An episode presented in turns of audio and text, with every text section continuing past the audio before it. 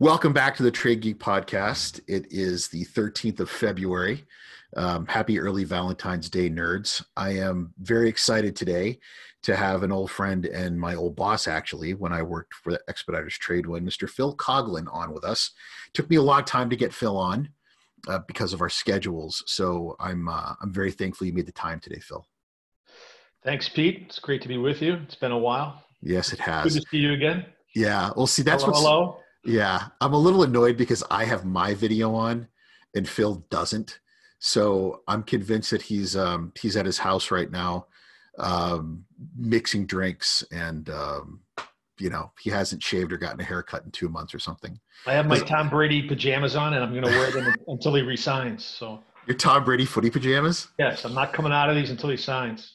You do you think he's going to do it? It's a giant onesie. Uh, yeah, I, if they, I think they'll sign. He'll sign if uh, we go out and sign a couple of top shelf receivers. Yeah. Well, my, my argument is he's worked so hard to make it an easy thing to walk into every year. Why would you want to restart that someplace?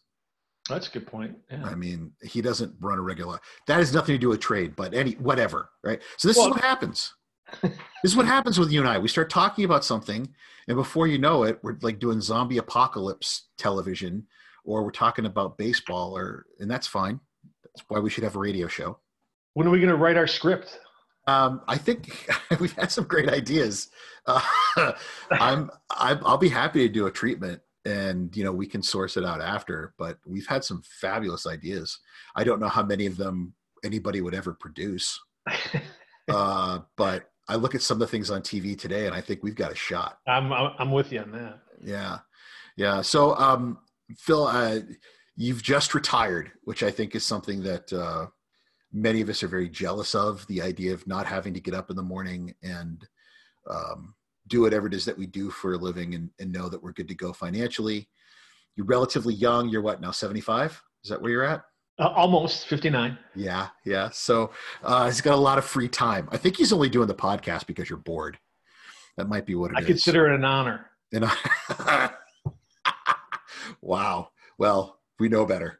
Um, so, so Phil's recently retired from, and how many years were you at Expeditors? 34 great years at Expeditors. Ah, it's amazing. And I, be, I believe that was the only forwarder you ever worked for. No, I started uh, three years. My first three years were at Harper Robinson. Oh, okay. And Harper's Circle, and that's where the founders of Expeditors came from. Was the Harper Group. So I followed them in the second wave, so to speak. Yeah. That's pretty cool. So yeah. you're you're like um, you're like a player who who did his minor league time and then when he made the bigs, he stayed with one club the whole time. Uh, it's true, like like Yaz. Just, like Yaz. Were you drinking Coors Light and smoking Marlboro Reds in the dugout like Yaz? No, I don't drink. Mm. Uh, I don't drink light beer. No. no, you don't. No, you don't. Uh, so, um, talk talk to no no one ever comes into this business on purpose, and you've had one of the one of the bigger jobs for one of the most successful logistics companies in the world. How, how is it that someone who seems so normal that could have done anything with their lives ended up working in this crazy business? Uh, i actually thought i was going to work for a stockbroker. Really? Yeah i was uh, i was in a beer league in chicago and my good friend said, uh, who's playing shortstop, yelled at the first baseman, "Hey, Phil needs a job. He's going to law school. Uh, give him a job." And so the first baseman said, "You want a job as a messenger for a broker?" And I said, "Yep." I thought I was going to work in the Chicago Mercantile Exchange. The next thing I know, I drove out to O'Hare Airport. Someone tossed me a set of keys. I jumped in a citation, and I was picking up documents from customs. Wow. And that's how I got into the customs brokerage business. But to the day I started, I thought I was going to work for a stockbroker. Did you show up in a tie with like a gray pinstripe suit? No, no, I had the I had a standard uniform, the loafers, uh, khakis, white shirt, blue tie. That's very nice. Big boy yeah. haircut. Yeah. had it been like long and shaggy before then? Absolutely. Yeah. Oh, I would love to see pictures of that. See, if I had better production value, we could do that. We could put up pictures of all this stuff, but I, I, have a very low budget for this. Um, although I do think the good people at the World Trade Center and Cap Logistics, I shouldn't bite my my uh, shouldn't bite the hand that feeds me. Uh, so you you become uh, you're a runner at that point. Yeah, as a messenger. Yeah, yeah. Okay, and for for people who for the vast majority of people in logistics, I don't know if many of them even know what a what a messenger or a runner is anymore. Yeah, so I, I basically drove around to airlines, port terminals, ground handling agents, customs offices, and ran documents around uh, commercial documents, bills of lading, letters of credit, uh, 3461, 7501s. I'll go old school on you. And, and, and so the, did the citation have a have a stereo in it? It did. Oh. It did. It had. Uh, it, it didn't have a cassette player or an eight track player. It just had a, a FM radio. Yeah.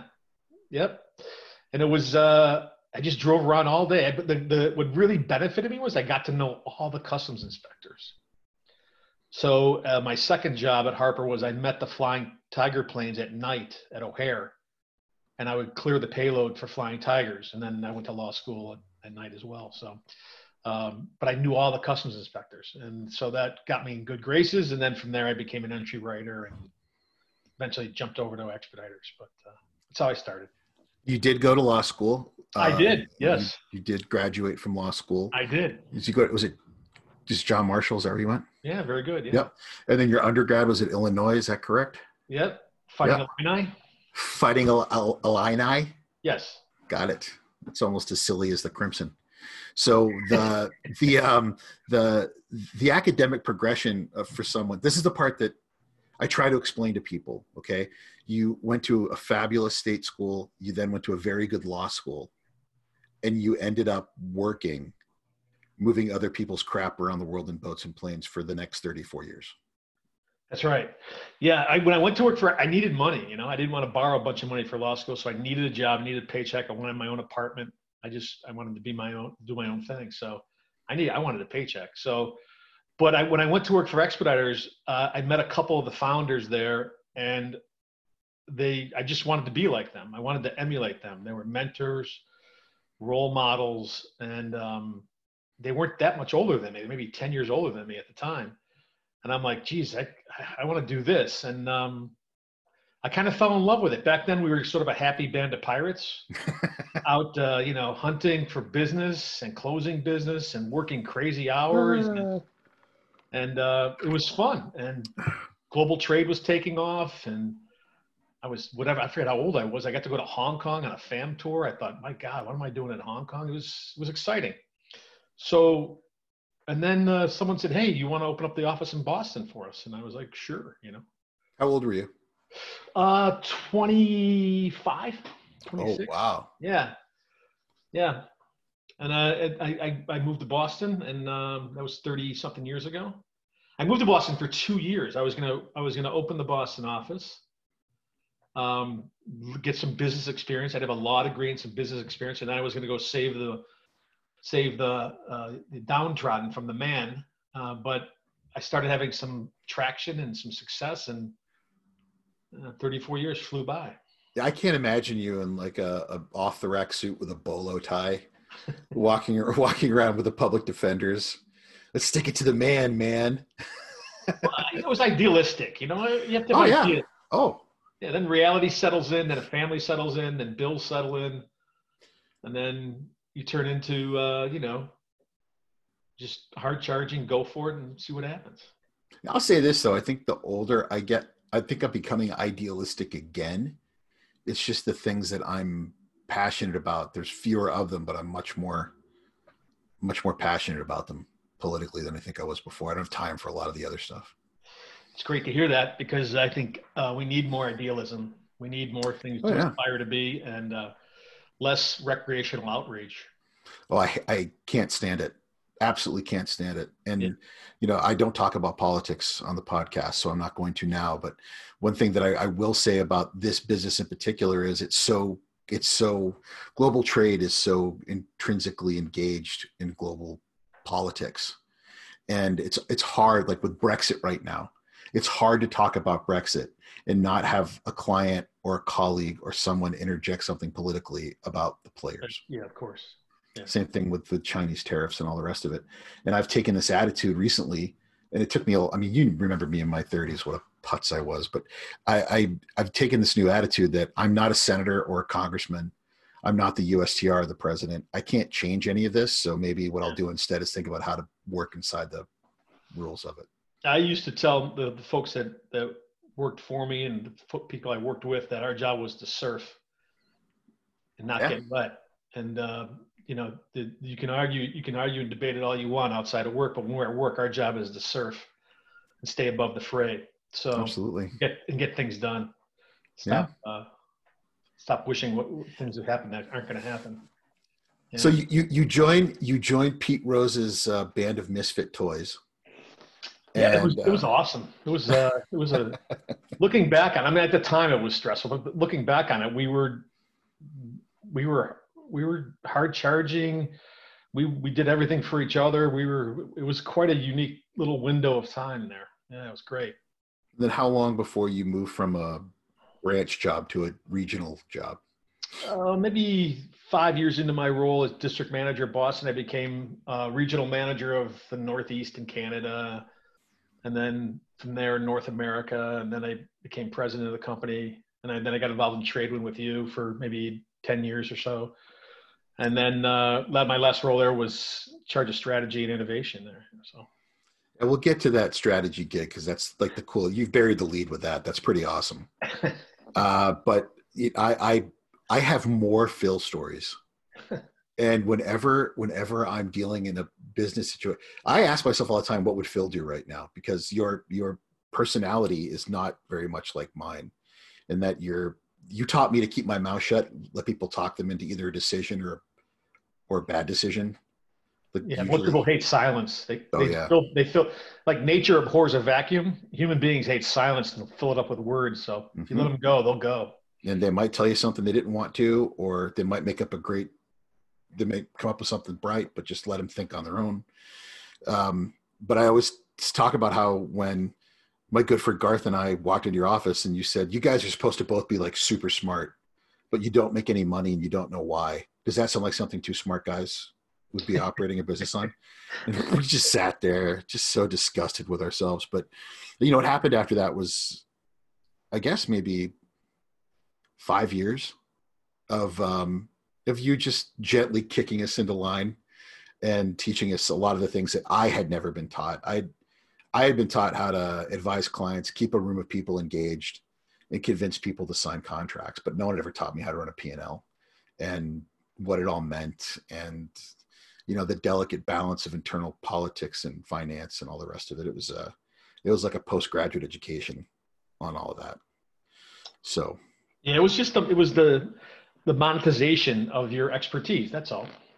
and i don't think any of us really thought of it that way right we were we were so cerebral we just wanted an opportunity to show people how smart we were what we forgot was the real opportunity was trying to make money on that so um and you'd be sh- you wouldn't be shocked but i think a lot of people will be shocked when you're in a consulting role how that is ubiquitous in our business just Yeah. smart people who don't realize that they could be making good money if they acted like business people so yeah, that was crazy. Uh, what point did you get married? How old were you? Oh, my third year of law school, so 20, 24. I married uh, uh, my high school girlfriend. That's awesome. I never knew that. Yeah, met in high school and then uh, dated in college, and then as law school decided that. I mean, I at, at the end of the day, I, I outkicked my punt coverage, but and I realized I needed to marry up, so that's what I did. Yeah. She is a very lovely lady. Um, the the idea that you've been um, you know engaged in those two pursuits that take up so much time and commitment for so long uh, is rare. I can't tell you how many jobs I've had, um, but it it it doesn't seem to be normal anymore to stay with one company for a very long time, put the work in, and rise to the top. And I'm not sure what the reason is for that anymore. I had I just I I was incredibly lucky.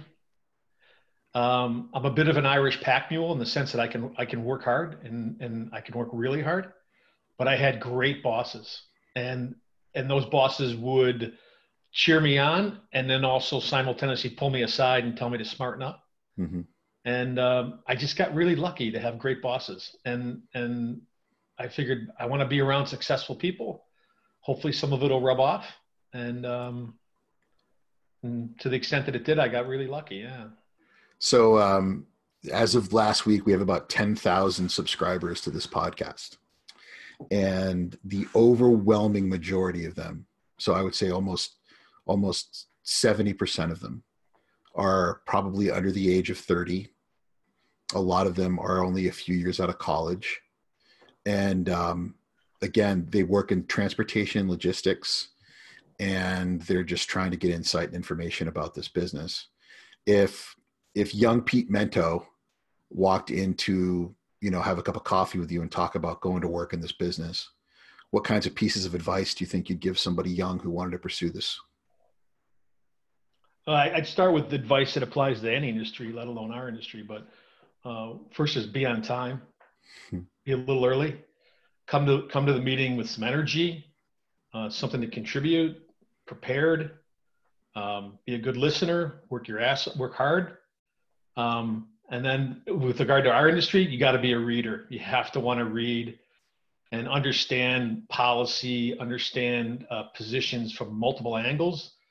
Um, avoid a fixed mindset and be able to, to see challenges from multiple angles. But I think to be in our industry and, and to be um, successful, you got to be a really good reader. You got to really apply yourself to, which is not you know, some of the, sometimes not the most exciting material, but you got to apply yourself because that that's that's where all the knowledge is is in is in these policies and trade regs and industry uh, patterns and trends. You, you, you got to apply yourself. I love so, all that stuff though, Phil. I'm weird. I, I, That's I why you're good at what you do. Uh, some days, yeah. but you know, it's a great transition um, from that. You you had what I tell a lot of people is one of the more interesting jobs in our industry, from the description of it and from the way you described it to me, for your final position with Expeditors before you decided to retire, re- very recently, weeks ago, right? So tell me how, if you can, um, how did the decision to build a role like this come out? what were you focusing on? And, um, you know, then I guess we'll get a little bit the industry and strategy. Yeah. So, well, at the time I was, uh, uh, before my last, my previous job, I was president of worldwide operations and, and, um, and we had a very clearly defined core strategy that we built as a company. And under Jeff's leadership, Jeff Musser, our CEO, we were doing a great job of staying focused and disciplined. And, and so Jeff and I started an email exchange about all the sort of the large big initiatives we are doing inside our core. Uh, but and there's and those things were paramount but that's the only thing we did or researched. We might find ourselves a bit exposed if we didn't start to have some forward looking and different type of strategic uh, horizon thinking. So we started as an email exchange and then it became a uh, white paper. And then uh, jeff said hey how would you feel about taking this job and i'm i was like I don't know. I'm I'm an ops guy. I don't I can't do that job. And I began to think about it a little bit. And I thought, for all the reasons why I don't want the job, I should take the job. So I did take the job, and I began to build out uh, with with some support from some professionals, build out a, a innovation strategy around not our core businesses, but adjacent and breakthrough ideas. So I built a small team of I think it's a dozen people uh, and they spend all their time sort of forward looking, doing horizon scanning, trying to build out new businesses and launch new companies that would be complementary to our core strategy. And um, it was really fun to build out and, and, and to learn. It was an educational experience for me as well. Yeah, it was really fun. So you talk about that, about how, how I, I have a, I, I feel that for a lot of companies, they're, they're being just just blown past by companies that are investing in technology, thinking differently about the way that they manage their processes with or without technology, making different investments in not just their people, but the kinds of people that they hire, and then really being driven by a strategy other than let's just go sell some more next year and see how it works out. So, um, but one of my particular questions I wanted to talk to you about was technology, because uh, I am not. I mean, I'm not a luddite. Don't get me wrong, but I'm not I'm I'm very uncomfortable talking about things like programming and the such, but I'm excited by technology. So, you know where the question is going. There, there's there's all this talk everywhere about these digital forwarders and how they're this new breed of transportation providers. And I've been very vocal about my disagreement with the whole concept. So I'd just love to get your insight about how technology affects the business and um, what you think about all of it. Oh, technology overall is wonderful. I, I, I technology though is an enabler, and it, if you apply that technology to some really great ideas, technology can enable those ideas. And, and, and I think it's paramount to our industry that we continue to find ways to apply uh, emerging technology to make our business more efficient, more accurate, more timely, uh, and more interesting to the next generation of workers. Uh, so that's my overall comment that you know technology to me is super important, but it is just an enabler. Um, it needs to enable great ideas. Uh, as far as digital forwarding goes, you know, um, I, I, do think digital forwarders have added, um, have shined a light on the area of, of that the incumbent forwarders maybe were not totally focused on, and that is the user interface or the customer experience part of this, which is really about let's using rough numbers is about 20% of what you need, but it's an important 20%. So I think they've added some value by by drawing attention to that. But if you're going to be in global trade around the world, you need to, you need to be able to execute. You need to be able to get things done around the world at 200 offices, you know, 10,000, 20,000 employees, whatever the number is. You need some really strong execution software. And this idea that Expeditors or the other large incumbents are, you know, walking around with chisels and stone doing our work is laughable. Uh, it's a little insulting. Um, but I think we're seeing now that digital forwarders, when they have to physically move the cargo, and they have to do so in a compliant, timely, accurate manner, I begin they real, they begin to realize that building out a global operating system that handles the finance, the compliance, the physical movement, and the inventory of the cargo is a little bit more daunting than building a, a UI interface for a customer. Mm-hmm.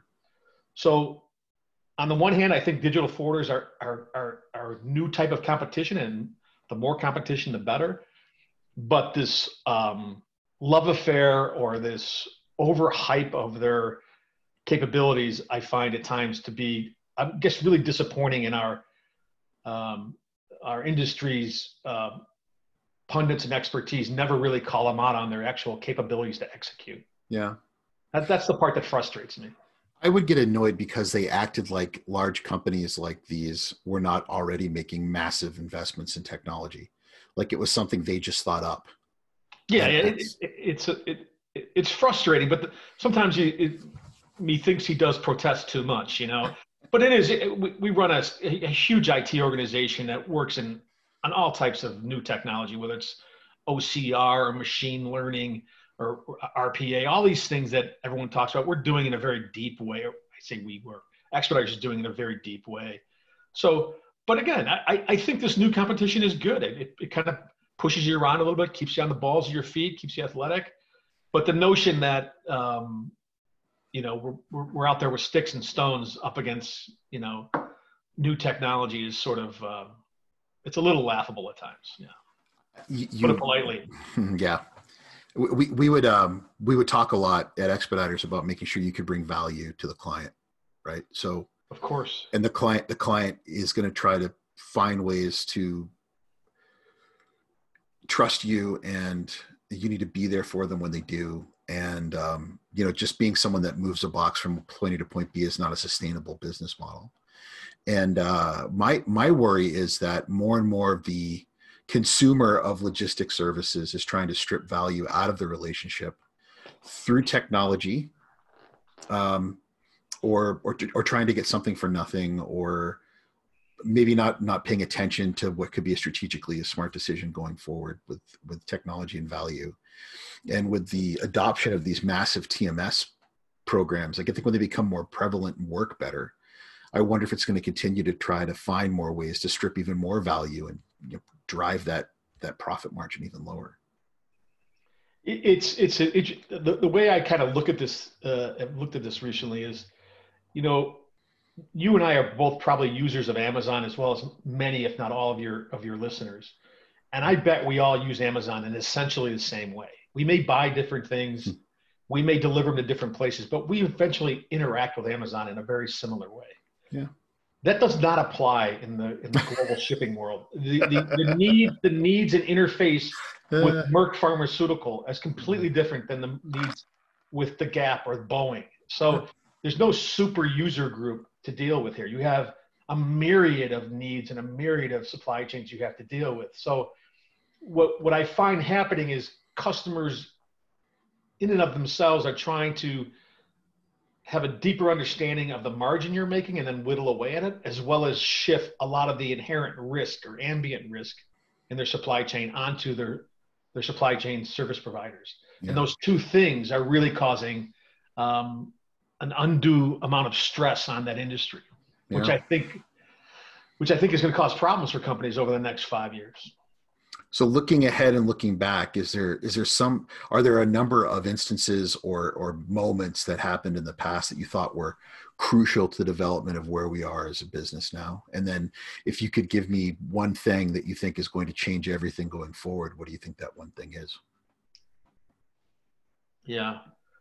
Um, I would say the thing that the, for me the biggest things that in my when I'm through this industry would be uh, automation, whether that came through the PC or other interfaces, the automation really had a dramatic impact. I, I go back to William von Raab saying, "Automate or die." Automate or perish. Automate or perish. Excuse yeah. me. Yeah. That'd be one. And, you, and, and with, with, that instruction, we all automated. We sure did. That, that guidance, and then uh, I would say the internet. I mean, the internet opened up a tremendous window for um, everybody involved in the supply chain, service provider and customers, to get a deeper understanding of what's going on, and the ability to do greater uh, ability to to uh, predictive uh, shipping and uh, track and trace. Um, I think I think the next thing coming that I that I'm I'm I'm really intrigued about is how the the uh, Uberization, if you will, of trade finance and we begin to make trade finance super easy. I mean, really easy for small and medium shippers to begin to ship around the world. Um, I think I think that's coming. I think the idea that banks are going to move out of this area and you're going to find uh, uh, cloud-based, digitally native trade finance corporations being able to empower a lot more companies to grow. And I think in the same way that uh, cloud-based computing and venture capital money has sprung up an enormous amount of growth in the startup world. Mm-hmm.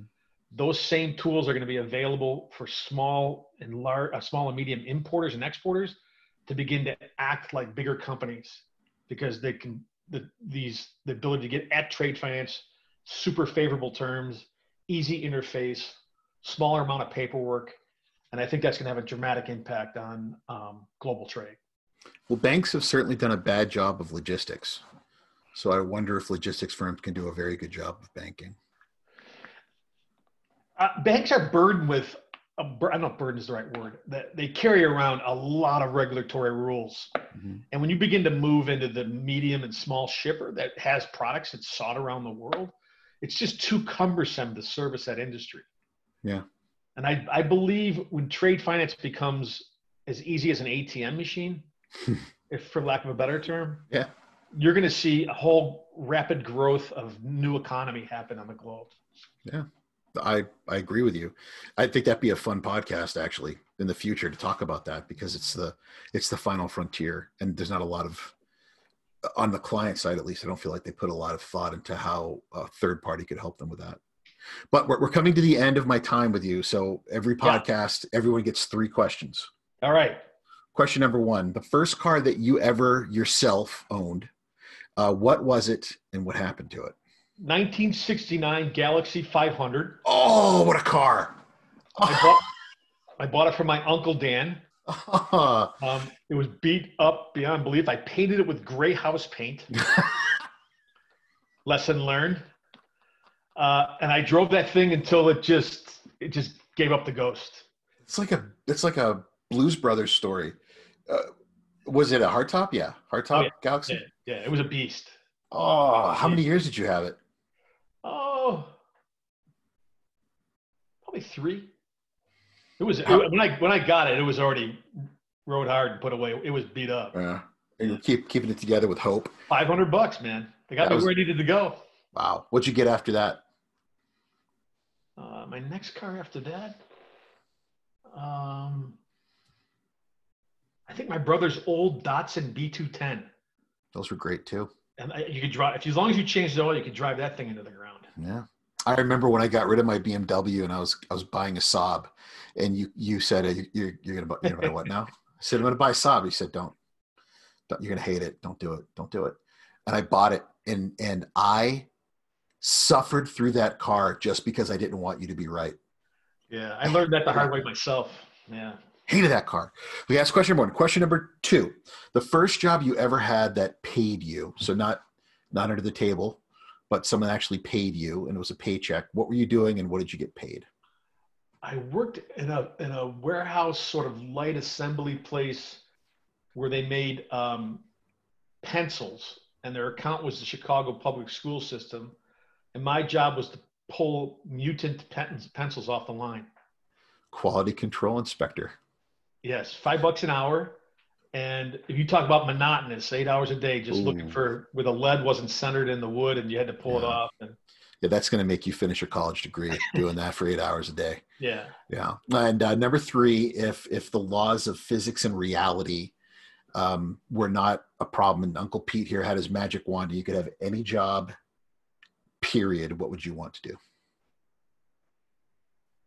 All right. I'm going to go with I, I. I wouldn't mind being Eric Clapton. Oh wow, Eric Clapton when? Uh, sober Eric Clapton. Okay. I think it would be neat to be that to have that command on stage and, and to be able to play, be a virtuoso like that. I just saw him play in Dallas a few months ago at the uh, at the Crossroads Festival, and I'm oh, like, yeah. I'm sending Musser videos of everything, and he's like, "Yeah, man, keep them coming." And um, and then Jeff Beck went on stage. Oh, Bill Murray introduced Jeff Beck, and I have wanted to see Jeff Beck my whole life. I thought, I, thought I was going to cry like a girl at a Beatles concert in the 1960s. I was so excited. Uh, all right. Well, this recording is going to pop us off here in a minute, but um, those are all great answers. Phil, you've, you've been an inspiration to a lot of people in this business, man, and you suck at taking compliments, but there are, there are tens of thousands, if not hundreds of thousands of people that have been touched by the work you've done. And a lot of us owe where we are and who we are because of your tutelage and uh, your leadership, and most importantly, your patience with us. So, on behalf of all of them, thank you. And for me, uh, I can't thank you enough for everything you've ever done for me and for finding time between buying televisions and going to get roast beef sandwiches, making time for me today. Hey, Pete, we do the things that we do because we do them for each other. Other, do them for each other. That was on a picture on your credenza in your office. You would remind me constantly. So, looking forward to seeing you soon. And you. Uh, I can't thank you enough, Phil. All right. Go Bruins. Go Celtics. Go Celtics. All right. Take it easy. Bye. Bye bye.